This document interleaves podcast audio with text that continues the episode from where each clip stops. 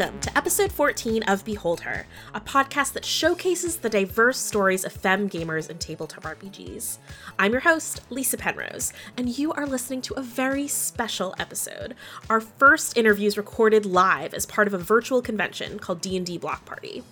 I chat with some inspiring black women who are pillars in the TRPG community. First, Latia Jacques chats about taking D&D by storm as a dungeon master, then designer, then streamer, then community manager of the D&D Adventurers League. Whew. Then Abria Iyengar shares her personal RPG journey and pulls the curtain back on what it's like to work at a dice company, Dice Envy. We end this episode with an audio story sponsored by RPG Writer Workshop and written and recorded by Persephone or at Persephoroth about breaking the boundaries of fantasy. Do you dream of writing tabletop role playing content but don't know where to start? Join the RPG Writer Workshop. The workshop invites you to participate in the Write Your First Adventure course, which kicks off on July 1st. Learn how to write, produce, and publish your first one shot adventure in just one month. They'll help you through each step of the process with engaging lessons, templates, activities, and more. The course is 100% online and can be taken in any time zone. Register now on rpgwriterworkshop.com and use code BEHOLDHER for $5 off. All right, everybody, you ready? It's story time.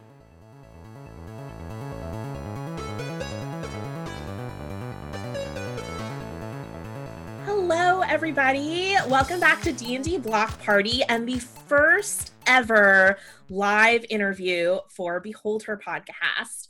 We are joined today by the lovely Latia, who is a goodness D&D writer, streamer, community manager for the D&D Adventurers League. I kind of feel like the list of things that you do or don't do would right. be shorter and easier uh, to list right now. Latia, thanks so much for joining me for Behold Her. Thank you for inviting me. I love the podcast, so of course I'm happy to be on it. I've wanted you on the show for a while, so I'm really excited for the excuse to just chat with you and get to know your journey in D&D a little bit better. Sure. Uh, so to start us off, how about you tell us, how did you get into tabletop role-playing games? So it probably like it actually started probably right after high school.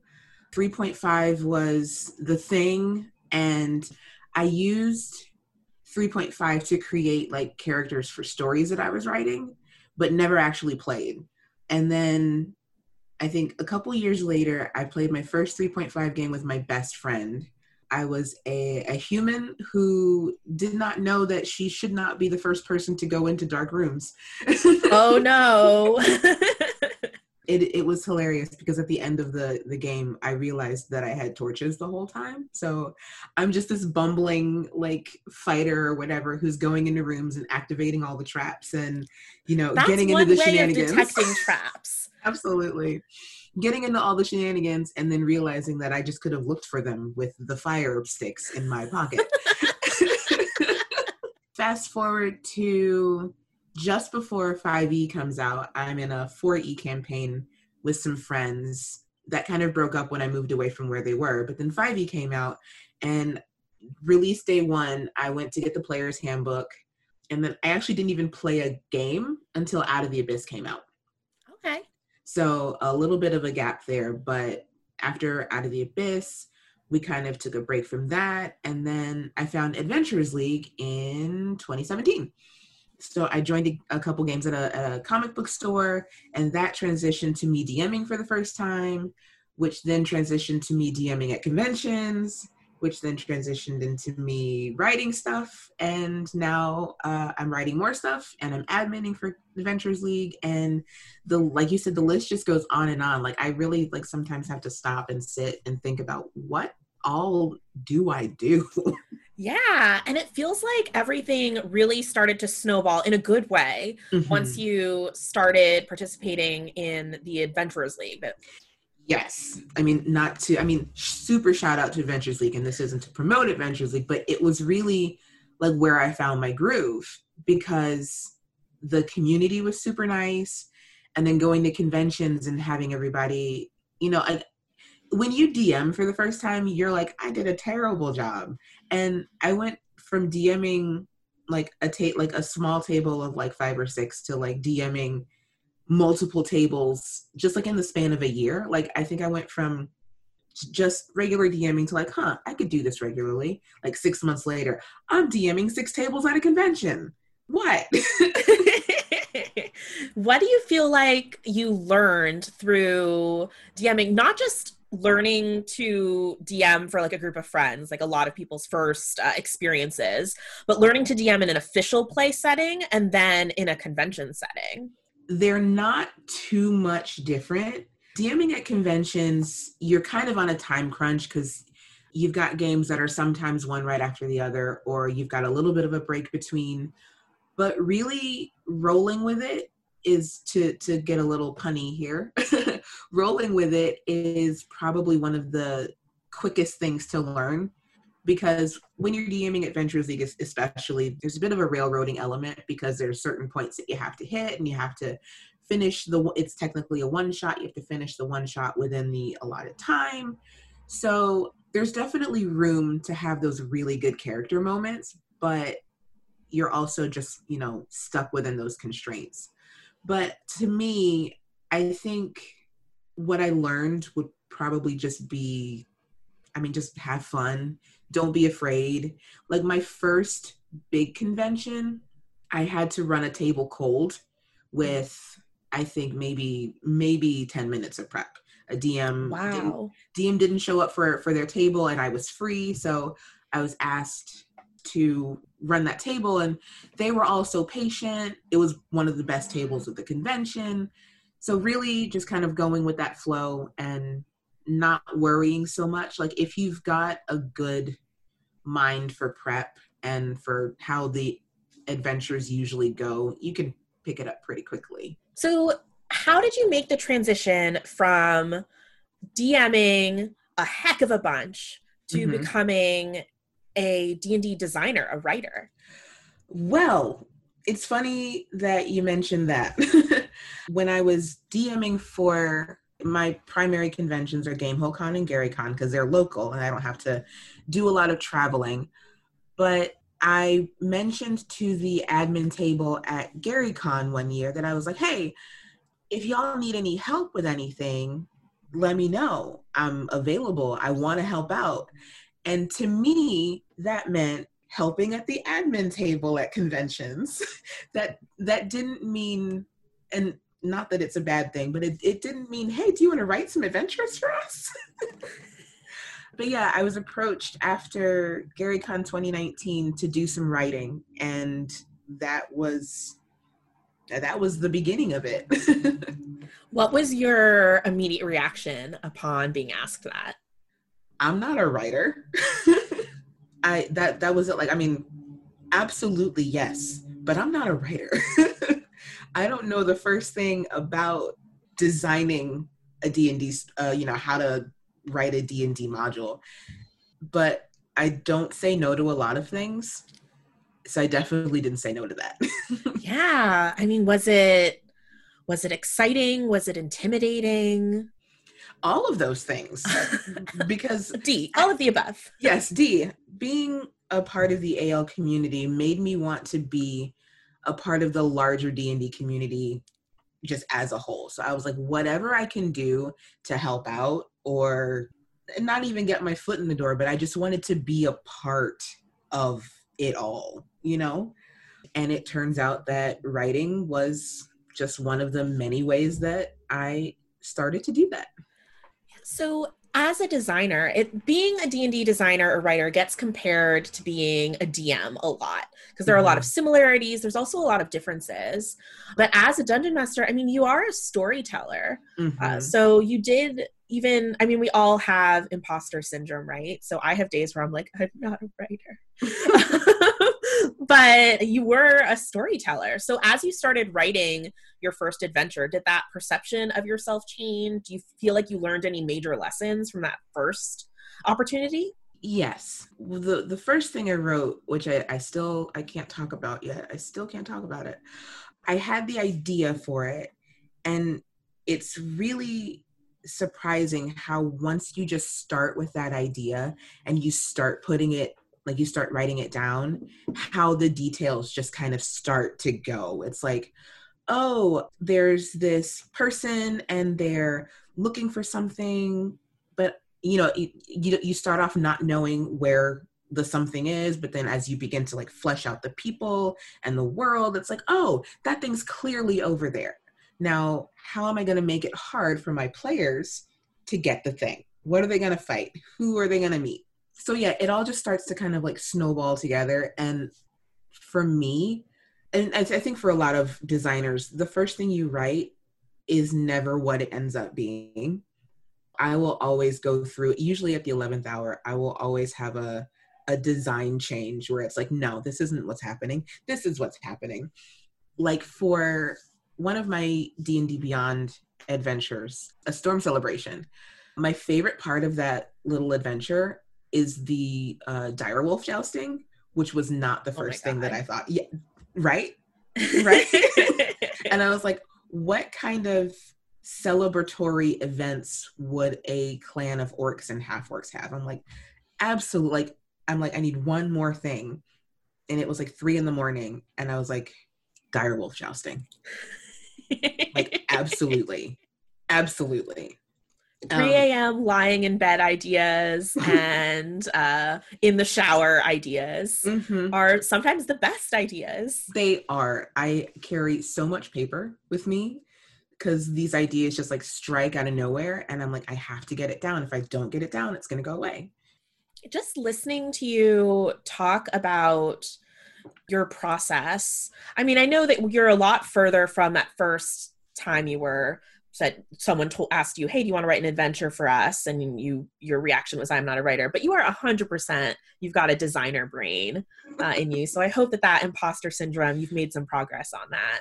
I have. It's uh i mean it's it's hard. You know we all we deal with creatives and non-creatives alike deal with imposter syndrome pretty much constantly.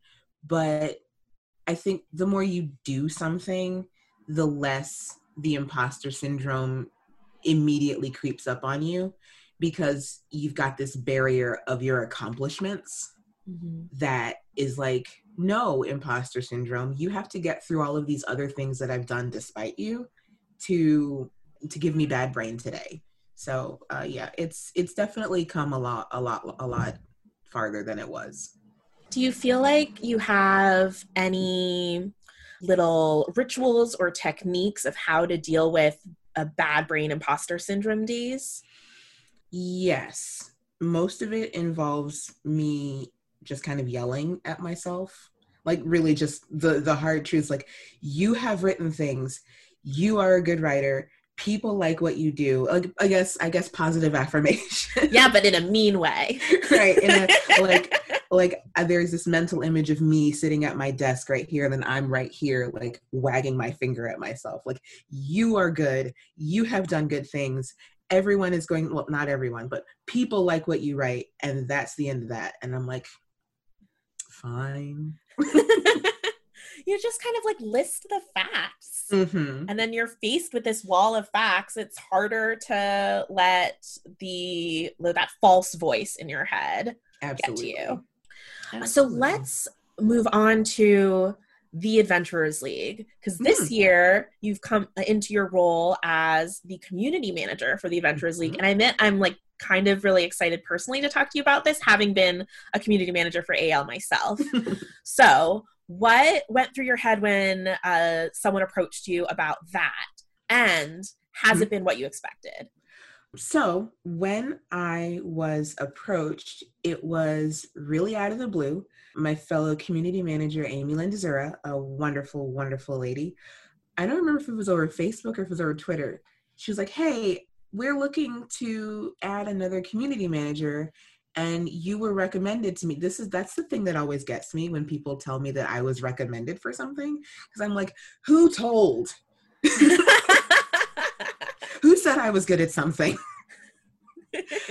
and there was not an instant in my mind that I was like, I do, I don't want to do this. I was like, oh my gosh, yes. Put my name in whatever hat you need to, and let's do this.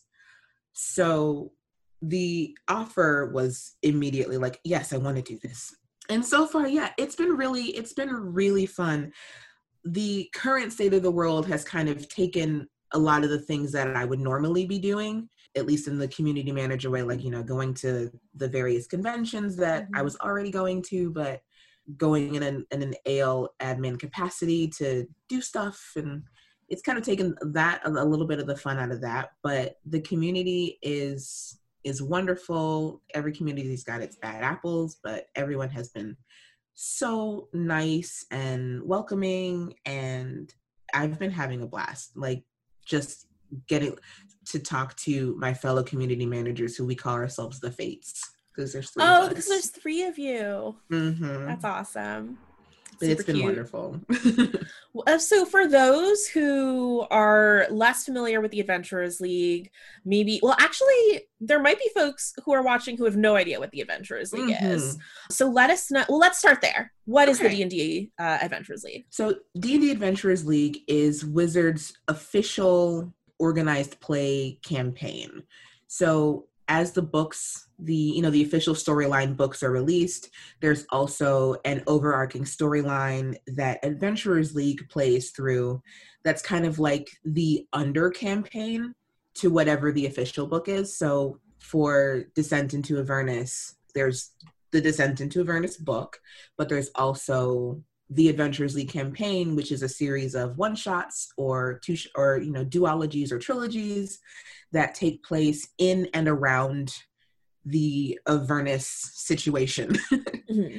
So it's almost like the, the the side stories of what's going on, like the stories that we present in Adventurers League are kind of caused or brought on or influenced by the Avernus book or whatever campaign book we've got going on for example, since Rime of the Frost Maiden has been announced, there will also be an Adventurers League campaign that goes alongside that book.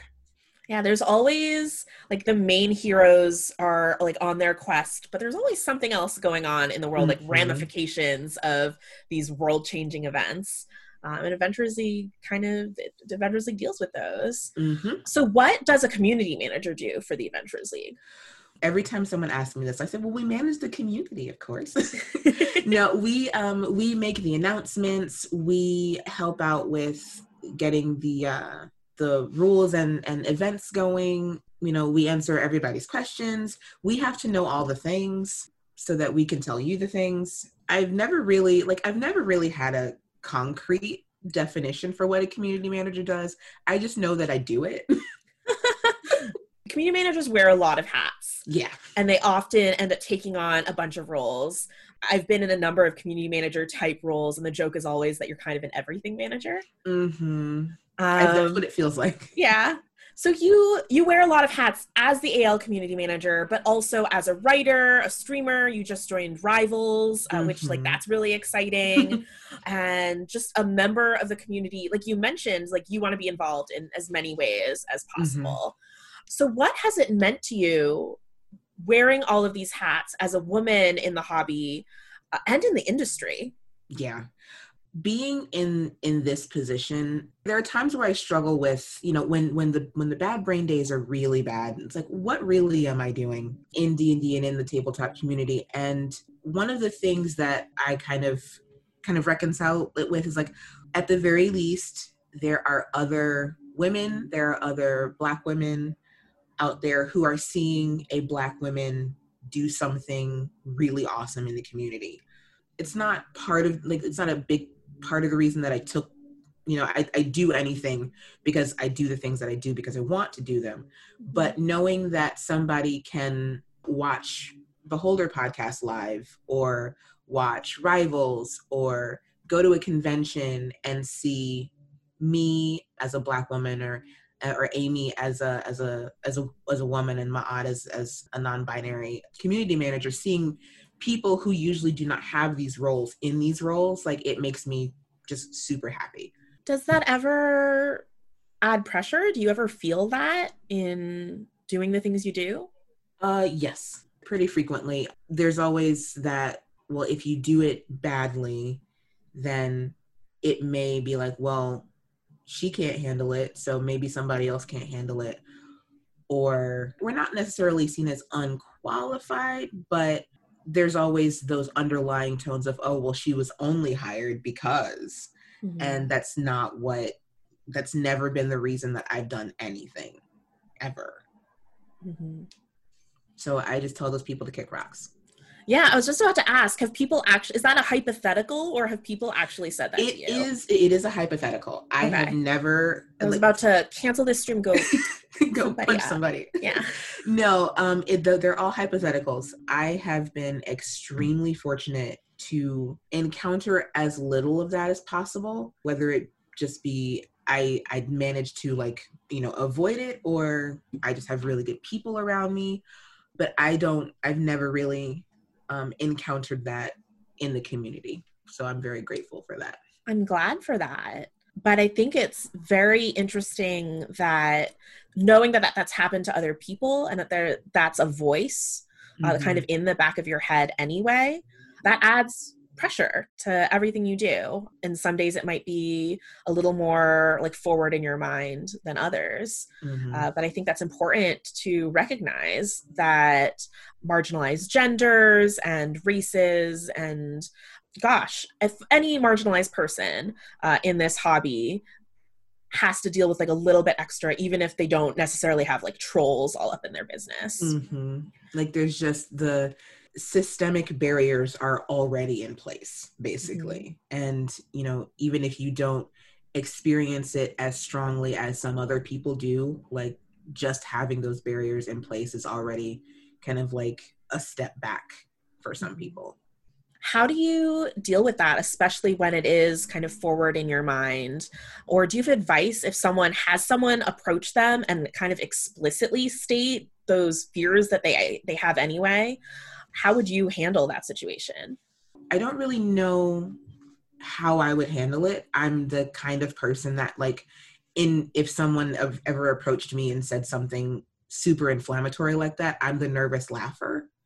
So I'm not exactly sure what I would do, but what I would say to people is that if you are in the position that you are because of your work, you need to believe that. You need to continue to have that confidence because you're there for a reason. Mm-hmm. So when you have detractors or people who come up to you and say that your work is crappy or you don't deserve to be where you are, like you're there for a reason. So you need to like shut that brain voice down for a second and maybe even shut that physical person voice up. Like just get out of there. Like you don't need to listen to that mm-hmm. because you know it's not true. True. I know some people engaging with people is their way of dealing with things, but you just mentioned like kind of shutting them out. You also don't have to engage with exactly tro- trolly people. Like they're not necessarily worth your time. Exactly. And no is a complete sentence. Feel free to just you know shut it down, walk away, block that person, put your phone down. I'm a disengager. So mm-hmm. if something like that happens to me, then I'm just gonna like, no, not right now. Not yeah. ever, maybe, but definitely not right now. And that's a totally valid way to respond. Mm-hmm. This was a lovely meandering conversation, and I just yeah. I feel like you have such a breadth of experiences that just listening, you have a lot of wisdoms uh, oh, that are you. nice to listen to, whether you know it or not. um, then I guess with our last minutes, I kind of want to ask you, how has it been joining Rivals? Rivals has been really wonderful. Before I dig into that for the last minute. Nola asks if I have any cats. I do have a cat. His name is Kenway. He was named after an assassin. We call him Kenji. He doesn't live with me, but he is my big fat orange fluffy boy, and I love him. but yes, Rivals, joining Rivals has been amazing because like I've been watching them since they since they came on to the scene at Stream of Many Eyes, and I was like, I mean, I think everybody was like watching a table of all black and brown people was and they were Chicago based. The mm-hmm. minute I the minute I knew that, I was like, one day I re- like really like I was like, if ever, ever, ever, ever. Dreams so do be, come true. Yes. So to be asked to join the cast was literally a dream come true. I was over the moon. I'm really, really happy for you and just seeing you succeed and grow and flourish in our hobby. I know that I'm so sure it is very meaningful to a lot of people to see someone like them as a woman, as a black woman, being given opportunities that you've been given and being able to flourish and represent. Uh, so thank you for everything that you do, Latia, for the community and for Adventurers League and just everybody. Uh, so for folks who loved hearing this interview, want to know more about you and any projects you work on, uh, how can they find you on the interwebs? Twitter is the best way to find me. I'm at the Lady Tiefling on Twitter. I'm also at the Lady Tiefling on Instagram. So if you want to see pictures of Kenway or just the other stuff that I do, uh, you can find me there. It was also mentioned in chat that I have started streaming, so you can find me on Twitch, twitch.tv slash the lady tiefling, where mostly I stream really chill Minecraft. It's one of my favorite games, so I just kind of build and do whatever, and we just have a nice time and chat. So I love me a gentle stream. Mm-hmm. I think we need a lot of it now. oh yeah. Uh, well, thank you again, Latia, for joining us. Thank you. If you are enjoying this episode of Behold Her, consider supporting the podcast at patreon.com slash beholdher. Your contributions help us pay our editors, sponsor audio essays, and so much more. Special thanks to our latest Rose Buddies, 40 Below and Genevieve Schlemmer. You help make Behold Her possible. Thank you truly from the bottom of my heart. We are back uh, with our next Behold Her live interview, our first ever episode recorded live for all. Uh, we are now joined by Abria Iyengar or Abria Iyengar, who is the Chief Marketing Officer for Dice Envy, a streamer, and just all around pillar of the community. So thank you for joining me for Behold Her. I'm so excited to talk to you. Oh my gosh, thank you for having me. I'm so excited to be here. I am, uh, it's one of those like long time listener, first time caller. This is kind, kind I'm geeking of same, out. though. I've, I've been, been a fan, so I'm just like, oh my god, hi. Try to resist just going into full like geek sweats. but it's early. That's okay. It's just like shoulders up. You can just kind of like yeah, right. Just if you just, see me get just, very low in frame, we're just trying to hide some moisture. It's fine. Don't worry about it. Well, I'm so excited to hear what your story uh, has been in the TRPG community. How about let's set the scene? Mm. Tell us, how did you get into, into TRPGs? So I wrote in the way a lot of women do. I was the girlfriend of my now husband who uh his his like group of friends like they were mutual friends but they're mostly his like board game friends were like let's try d&d oh abria i guess you can come too and you can be the healer. And i didn't realize how big a trope that was right away. So i was like okay i guess i'll be the cleric. This is fine. And after about two sessions of hoard of the dragon queen i was like i'm a warlock now and i like this more than everyone. So I went from zero to a hundred on it very quickly, just because uh, I have a stand-up and improv background, and I was like, oh, this is all the fun of being performative without the like, I don't know, all the other stuff that comes with having to like perform for strangers. So it scratched a lot of itches immediately. So uh, I went from a home game to Adventurers League. I was all over the west side of LA, just like, do you have a game? Do you have a game? Can I get in? What are you running? What's this module? Let me just slide my bard on into there. So I was obnoxious for like the first year all over LA. And then, yeah, Happy Jacks was my first like stream community. And funnily enough, I like I grew up on D&D 5th edition. Mm-hmm. And uh, that this is all, by the way, like in the last like four years. So I'm relatively new to the community. I've tried to make up for it in sheer volume of games catching up. Yeah, exactly. But then everything, like most of the stuff I did at Happy Jacks was learning uh, other RPG systems and realizing that the world was like pretty wide and broad as well as deep. And then eventually coming back to uh, the first like stream campaign I ran was uh, D&D. It was Waterdeep Dragon Heist. And I've kind of never looked back from there. And now I stream a bunch. And it's really, really yeah. fun. What's nice about Dungeons and Dragons is while not necessarily, I don't know if there is a perfect game out there. So it's not necessarily a perfect game, but it is definitely, I think, the most well known game sure. of its genre. So it is a great gateway it really TRPG. is. And it has this really nice benefit, especially in comparison to a lot of indie games. It's got like good structure to it. And I think, especially for people like trying to figure out what collaborative storytelling with like a random num- like number generator in order to like add in some uh, chaos. What that even feels like it's nice to have this structure of you can pick martial classes that are a little easier to like just pick up and run with. Like i'm a fighter my fighter comes with like a rock and i smack people with it. Good i've got it. Or you can get like really into the weeds with wizards and picking like spells and like the intersection of like types of magic and the kind of like flavor you want to put on your caster. So I feel like it's got really good bones and really good structure to help people like learn about what tabletop roleplay games are. Period. So I feel like it's the the big dog in the game for like a reason, like a really good reason. Mhm.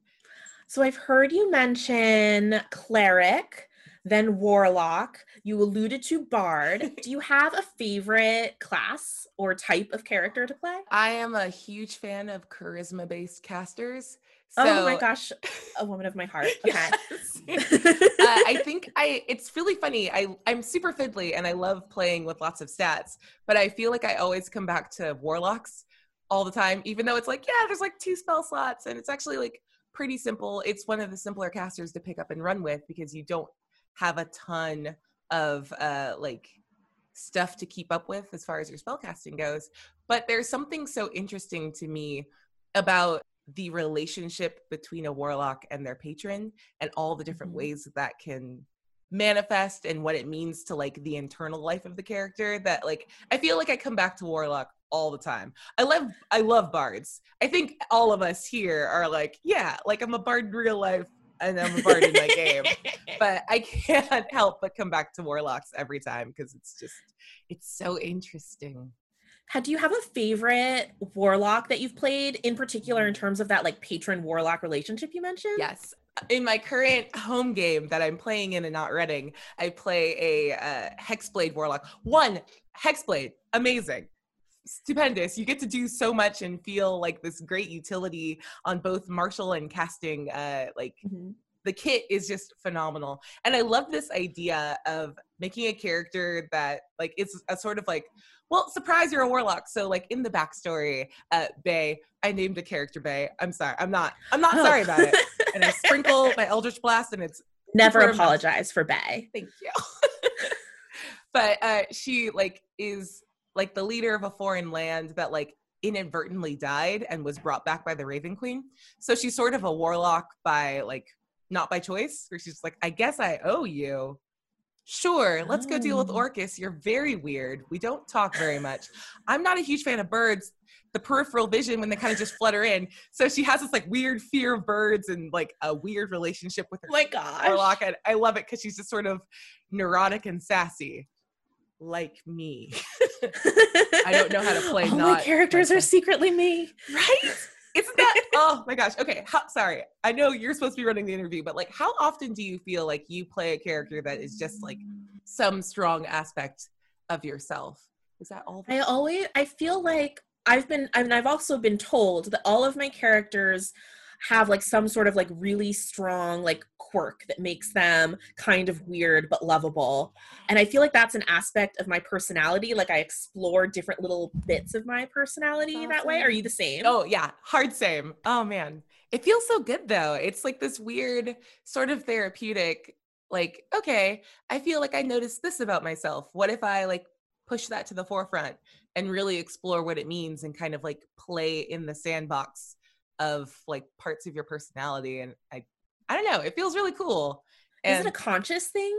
Like a purposeful decision that you make or something you kind of realize after? I feel like it's a thing I realized after. Like, I would love to be one of those people that's like, I made a very long, like, like discussion about my internal. li- Like, no, I just made a weird choice and then realized later on, usually like months down the line, when the character like is its own thing, and I can like sort of compartmentalize it to like Bay is different from Abria, and yet like she's not because I feel like I'm dealing with this like sense of like responsibility and like the begrudging begrudging being put upon to be Mhm. a certain kind of person for people. Like, Mhm. yeah. And I think like later you just sort of like find a way to put parts of yourself into your characters and that's like what makes them feel truthful and meaningful and feel like that's part of what makes TRPGs like one of my favorite hobbies because it, it really is. I mean, it's a game and it's storytelling, but part of it feels real. yeah I guess like the interactions are real, the bonds you're forming with your party are real because there's a little bit of you in that character yeah and in their characters, little bits of them.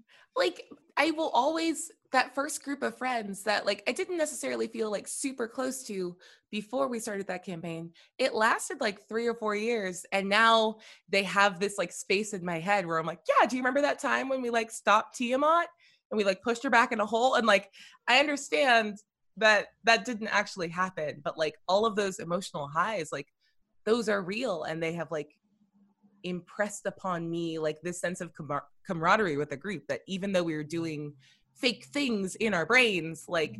the emotions are real and like that bonding is real. And like that's the cool part of rpgs for me is that you can live a lot of lives and like carry all of those like cathartic and and like wonderful experiences with you the whole time even though it was just words you were saying at a table and not me being like out in the streets slapping dragons. But also life goals. right Um, Please give me that 100%. the way Yeah. 2020 is going honestly maybe We might be slapping dragons Right? by December. would not be surprised if tiamat is a is like low-key responsible for at least like 12% of this murder hornets feel like her bag that feels like hers Oh, murder hornets. Maybe they were scouting. Oh no, I'm very worried right now. they are just tiny dragons and no one got close enough to realize dragons, not big bees. Tiny dragons. there you go equal like equal amounts of fear in my brain if you say huge bee or tiny dragon same clench like oh oh no no thank you Oh, Lisa's just. I'm just gonna perish by the end of this interview. Yeah, I was Um, sent before I arrived watching you and Latia talk. I was, uh, it's just been a great morning so far. So, how did you make this transition from going full in on D and D to DMing and GMing games? Ooh, I think it's all kind of based in this. Like, I also like writing, and uh, I've done a little bit of like script work and like punch up. So, like, yeah, writer background. And then I realized that the modules never came out fast enough. Sorry, D and D. I need more all the time. please and thank you and i think there was a lot of uh, uh, there's always a really strong sense of like i love chasing the tables fun so we would go off on like weird long tangents and i would end up having to like throw like universe in front of my players when they're like oh i guess we're just gonna go to the left and not deal with anything from like the frost giants. We'll just we'll go over here and you guys can start a bakery. So I think I got so into the idea of like writing extra content for my like for the like little bit of campaign work that I was doing when I was running stuff because I also did it uh, I was a a DM for some of the kids I used to tutor a lot. So like their parents would be like oh hey when you're finished with math we invited four of his friends over and you're going to run Storm Storm King's Thunder. I'm like, well, okay, this is fine. so the more I was kind of writing around the edges of like campaigns, I realized it was this like like cycle of like wanting to do more. I was like, oh, I have more ideas, and that means I want to like share them with more people. So it w- just became this like hungry, hungry hippo of like grabbing more opportunities to tell stories and to create characters and like I don't know, just play with these little like half ideas and see if across a campaign they could become something. and sometimes they any- don't, and sometimes Oh they do. do you have any favorite tips you like to share with other GMs? Ooh. Also, you've GM'd on stream a bunch, so I'm wondering if you have tips like for GMing in general, and then is it different when you're doing it in front of a live audience? Oh yeah, yeah, yeah. I think there's a, a massive difference between like stream GMing and home game GMing. Uh, one, the pacing is just so incredibly different. With a home game, you take breaks like for snacks and bio breaks, and it's part of this relaxed like sense of like hanging out that I think it takes a lot. Like there are plenty of tables that are like very serious and we're here to play. But it's really easy to break into, oh, this moment reminds me of like some movie that I was watching, and like the ability to flow back and forth between the fiction that you're weaving together and like how that affects your real life. Like I feel like in a home game you're always a little more aware that you're a person hanging out with your friends. And something about stream games to me feel a little more like you're dropped into a character and it reminds me more of like acting and mm-hmm. sort of mm-hmm. like putting on a role for an amount of time. So I think my biggest tip for GMs in the stream world is establishing and preservation of tone. And this is a thing that I did not start with, and I'm literally still working on myself. Uh, I've had a lot of good GMs in the world, like frankly Emily and like Zach Eubank, and like just a ton of people who are really good at saying like the mood that we're going to define for the duration of this stream is this and you're going to be mm-hmm. aware of it and everything i'm going to do i will curve like down to the cadence and my physical appearance will be a reinforcement of that tone and i i feel like it helps players like sit in and live in like the fiction for as long as the cameras are rolling and i think that's doubly important like right now we're all kind of dealing with like remote streaming and how that feels and i am in my house right now and there's a cat over there that wants to be touched but only a little bit and then he will smack my hand and there's just a hundred thousand other things around you so i think the ability to like find something to leech onto and feel like you're pulled into the moment and can't easily be distracted by the sundry things around you is like super important and it, mm-hmm. like a general gm tip i think when you are uh, establishing places, especially things that don't have like a ton of box text associated with them, when you're like, oh, you walk into the inn and you meet Jarmathy Biggins, the innkeeper, and you're kind of just like making stuff up on the fly. I'm a huge fan of the improv trick of like decide one thing that's a hard truth for the person or the place or the thing or the I- ideology that you're trying to present to the group and let everything else flow, flow from that and play the like if this is true then what's the next thing that's true? So if jarmathy biggins is terrified of trees just make oh, a weird oh, baby. decision. what else is true because of that? Like is he the one bartender whose like entire like facility is made of stone instead of like well-worn wood? And what does that mean? Is he weird when druids come in? Like what does that mean? Like how does he feel about like pets? Like there's so many other things you can think about if this one big weird idea is true. And it can actually make the whole world feel like it makes sense because like players even if they're not actively trying to like pop holes in your like reasoning uh, everyone's always low key aware of like consistency. It's why mm-hmm. there's a hundred thousand video essayists on YouTube about like plot holes and inconsistencies in fiction. So if you decide one thing, it can be super wild, like the innkeeper that hates trees.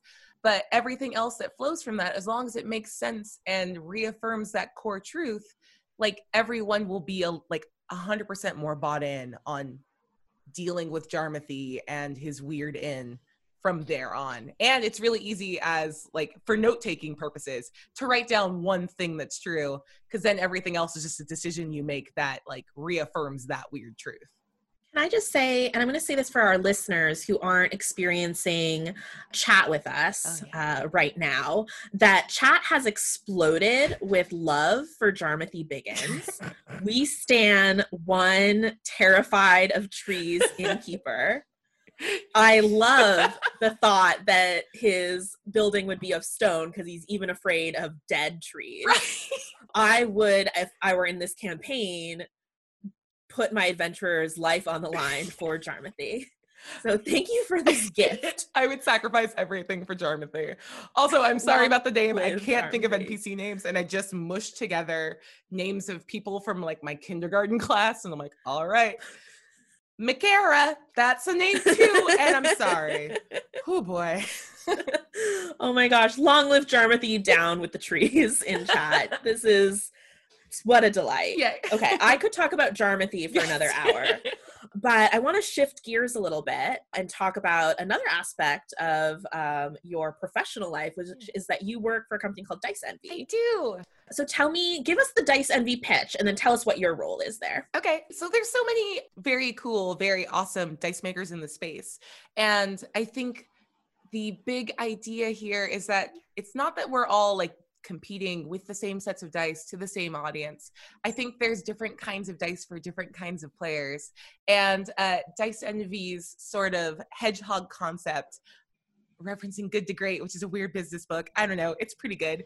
Is that uh, we are for the irreverent, like the sort of like goofy bard in the corner, the Sam Riegels, if you will. So all of our dice, well, most of our dice usually have like a very goofy name that uh, is a little wink to the fact that like when you're in an, an RPG game, like it's fun. And that's that's it at the end of the day. So we have a set of dice that looks like Captain America themed, and they're called America's. I don't know if I can say it. You're allowed to say it. Okay.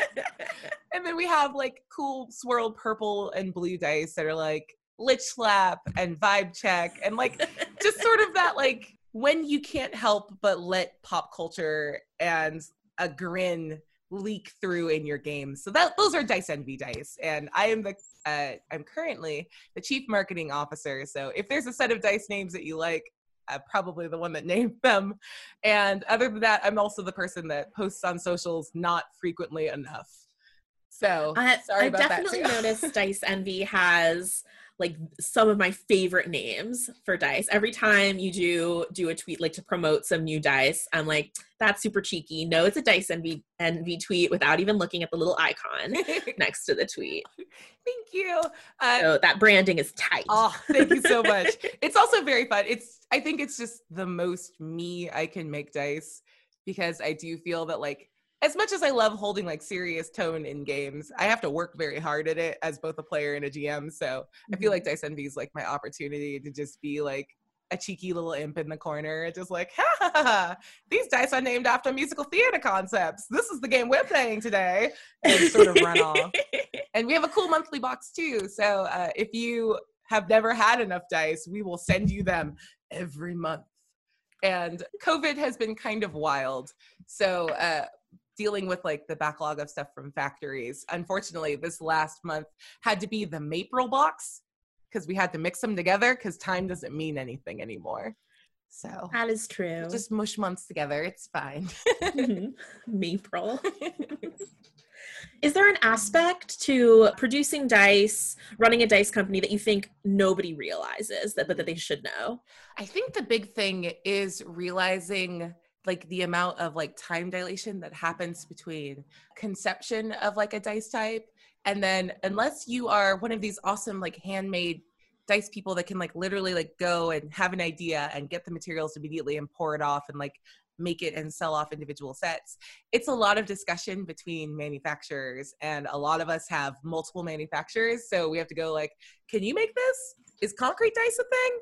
Do you want to do that do you have a spot open like so there's so Mhm. many narratives and going back and forth and sampling and making sure like oh when i said red i meant this specific pantone and that's on me i'm very sorry so like lots of back and forth to go from ideation to realization with sets so uh, it can be a little like it's hard when you have like a cool idea of something that's like kind of in like the zeitgeist and you're like Mhm. oh so the new the new d&d like module that was announced or actually mythic odyssey of theros is another one that like when i first heard about it i was like oh we should figure out how to do some dice about it and we're still figuring it out because it just takes months upon months to go and actually have a physical product that you can offer and i think that's like probably the biggest thing that a lot of people don't know is that it takes a really long time to get math rocks That makes me extra appreciate like every cool new release I see you all do, just knowing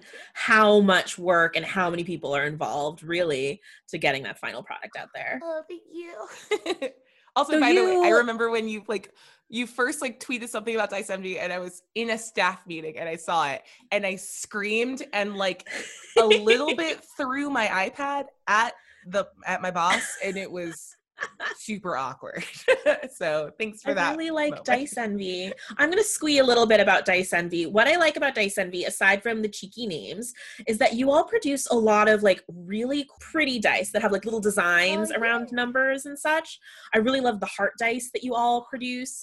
But what's difficult about those dice, those dice styles, is that a lot of times it makes it really difficult to oh, read. Very- But I feel like Dice Envy has a really good balance of being legible and beautiful at the same time. Thank you. I think that's also a big compliment you. Thank you so much. Uh, I think that's also part of the like the process of going from like design idea, and also uh, I am the sole.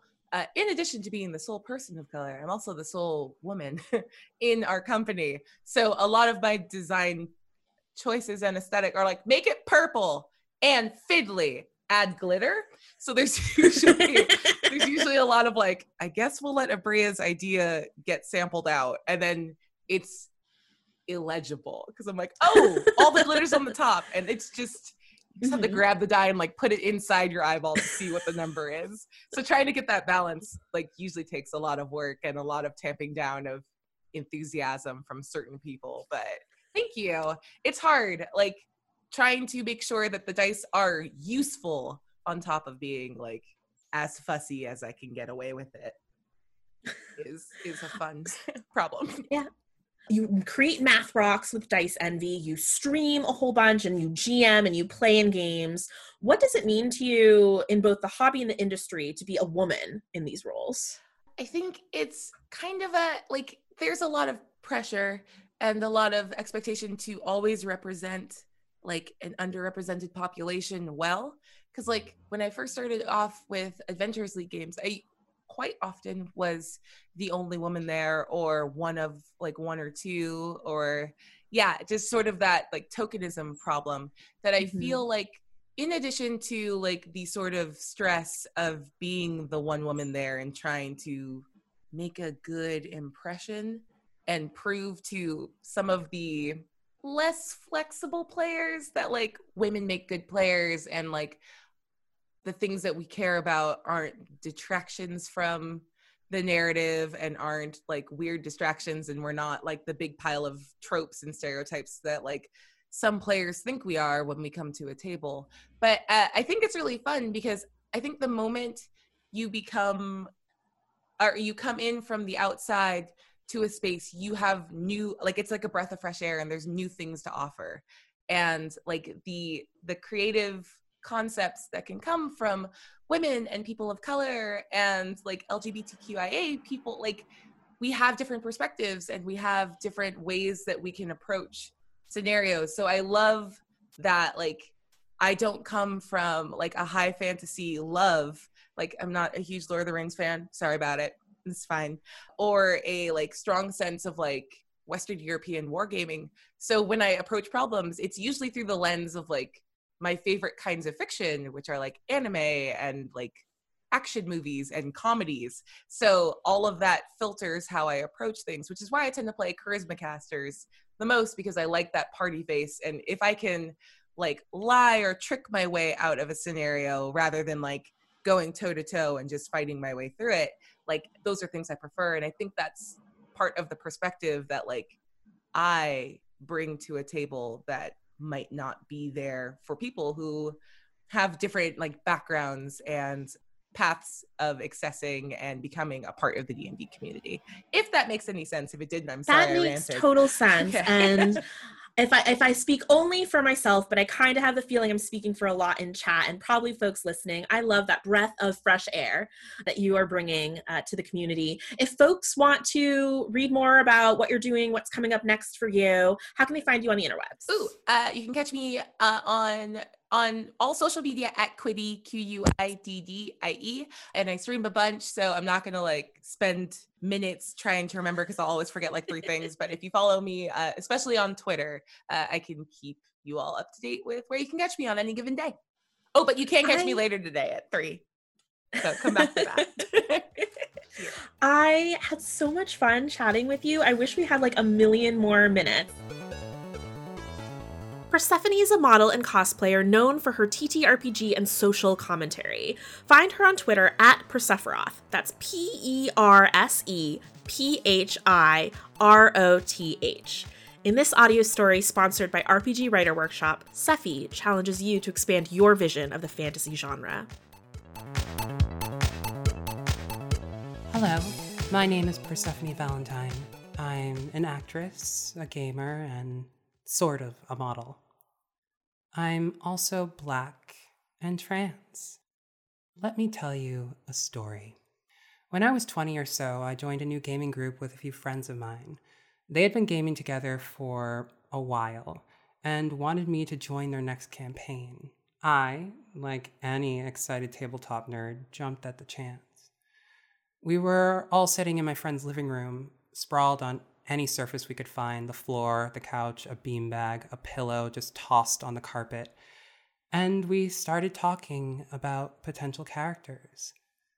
And this somehow devolved into, well, what race would you be if they were real? I'd be a dwarf, said my friend David. Tiefling for me, Lisa said. Troll, because I am one, Tommy said. Then it got to me. I smiled and said, Elf. I'd be an elf. Oh, which kind? Hi, I think I'd be great as some regal being. Amanda, who hadn't gotten to say hers yet, looked at me and said, You can't be a high elf. Uh, why? Because they're not dark skinned. Only wood elves are. I may have paused there but there was an actual pause in the room. David piped up, Are we talking like Tolkien? Yeah, Amanda said. Tracks with D&D, right? High elves can't be any skin tone? No, but you can be a wood elf. A wood elf. Allow me to refresh or enlighten you to some facets of Tolkien's lore. All of his elves, whether wood or high, were pale. Wood elves were looked down upon by the other elves as, well, lowborn, despite them sharing essentially the same skin tone. In D&D lore, at least with 3, 5, and 4, the skin tones for wood elves and high elves were light to copper or the color of sun and moonlight. But still, they had that Tolkien style class divide. Things like this aren't uncommon in any type of gaming, whether it's the sea of white protagonists in video games or the white faces on every popular actual play. The status quo reflects this. More than that, many white people don't question it, and they say things like what Amanda said in my story. Fantasy, at its core intrinsic meaning, means a dream a fancy of the imagination. Our imaginings are colored by our ideas, our passions, our beliefs. In Amanda's dream, and in Tolkien's, and in the many others that have been published that are white, people like me don't exist. We're not a part of their imaginings. We're not a part of their idealized fantasy reality. And if we are, we're lesser. We can be wood elves, but not high elves, because that is what they believe. It's what they see. It reflects their views in reality. Let's go back to Tolkien with a quick example. The High Elves, with their pale faces, regal attitude, wisdom, and immortality, are a heightened ideal of whiteness. They reflect Tolkien's idea of what the greatest people could be and when he wondered about that, he saw paleness. Similarly, when creating the tribal orcs, he made them the colors he associated with war, viciousness, and quote unquote savagery. And so, they were dark. That is our place in the codex of a core fantasy text. We are lesser, not great. We are beasts, not feeling emotional creatures and that's wrong. It's my belief that fantasy right now, be it books, games, novels, whatever, are stagnant. They are boring because the same people get the ability and the money to make things, to get marketing, to get attention. You can see in everything from The Witcher to popular streamers playing games to famous TTRPG groups. Because the same kind of faces, with works flavored by the same kinds of influences, are the biggest representation available. And well, it's no wonder fantasy seems boring these days. The way to give an old thing life is to bring in new experiences. The only way to revive fantasy, to make it interesting again, to make it fresh, is to allow others in. Others with other understandings of the world, other views of culture, other views of gaming, people who are queer, who are black. I have spent my entire life being told I can't be something, be it because of my race, because of my gender, because of my presentation, because my hair is curly, or because I don't fit a white standard of beauty. And I, and all others like me, are tired of it. It's time for our stories to be told, to let our faces be seen, to let fantasy grow to include us. Because dreams are limitless only when their range is. And right now, fantasy media is anything but.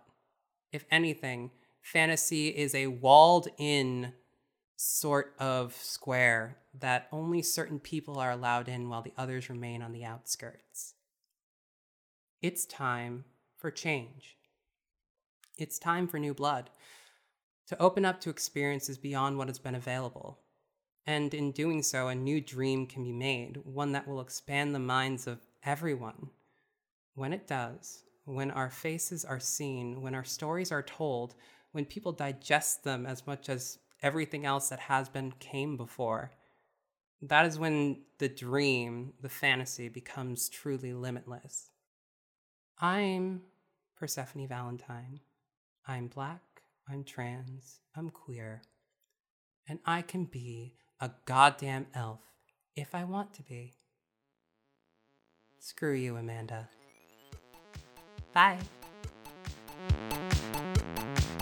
Persephone has donated the proceeds from her audio story to the Trans Women of Color Collective charity. If you enjoyed hearing her story, consider making a donation as well. You can go to twocc.us to donate. Thank you, Sephi, Abria, and Latia, for sharing your stories with Behold Her. Remember, if you love hearing these stories from femme gamers, you can help make Behold Her happen by supporting patreon.com slash beholdher. Hope to see you there.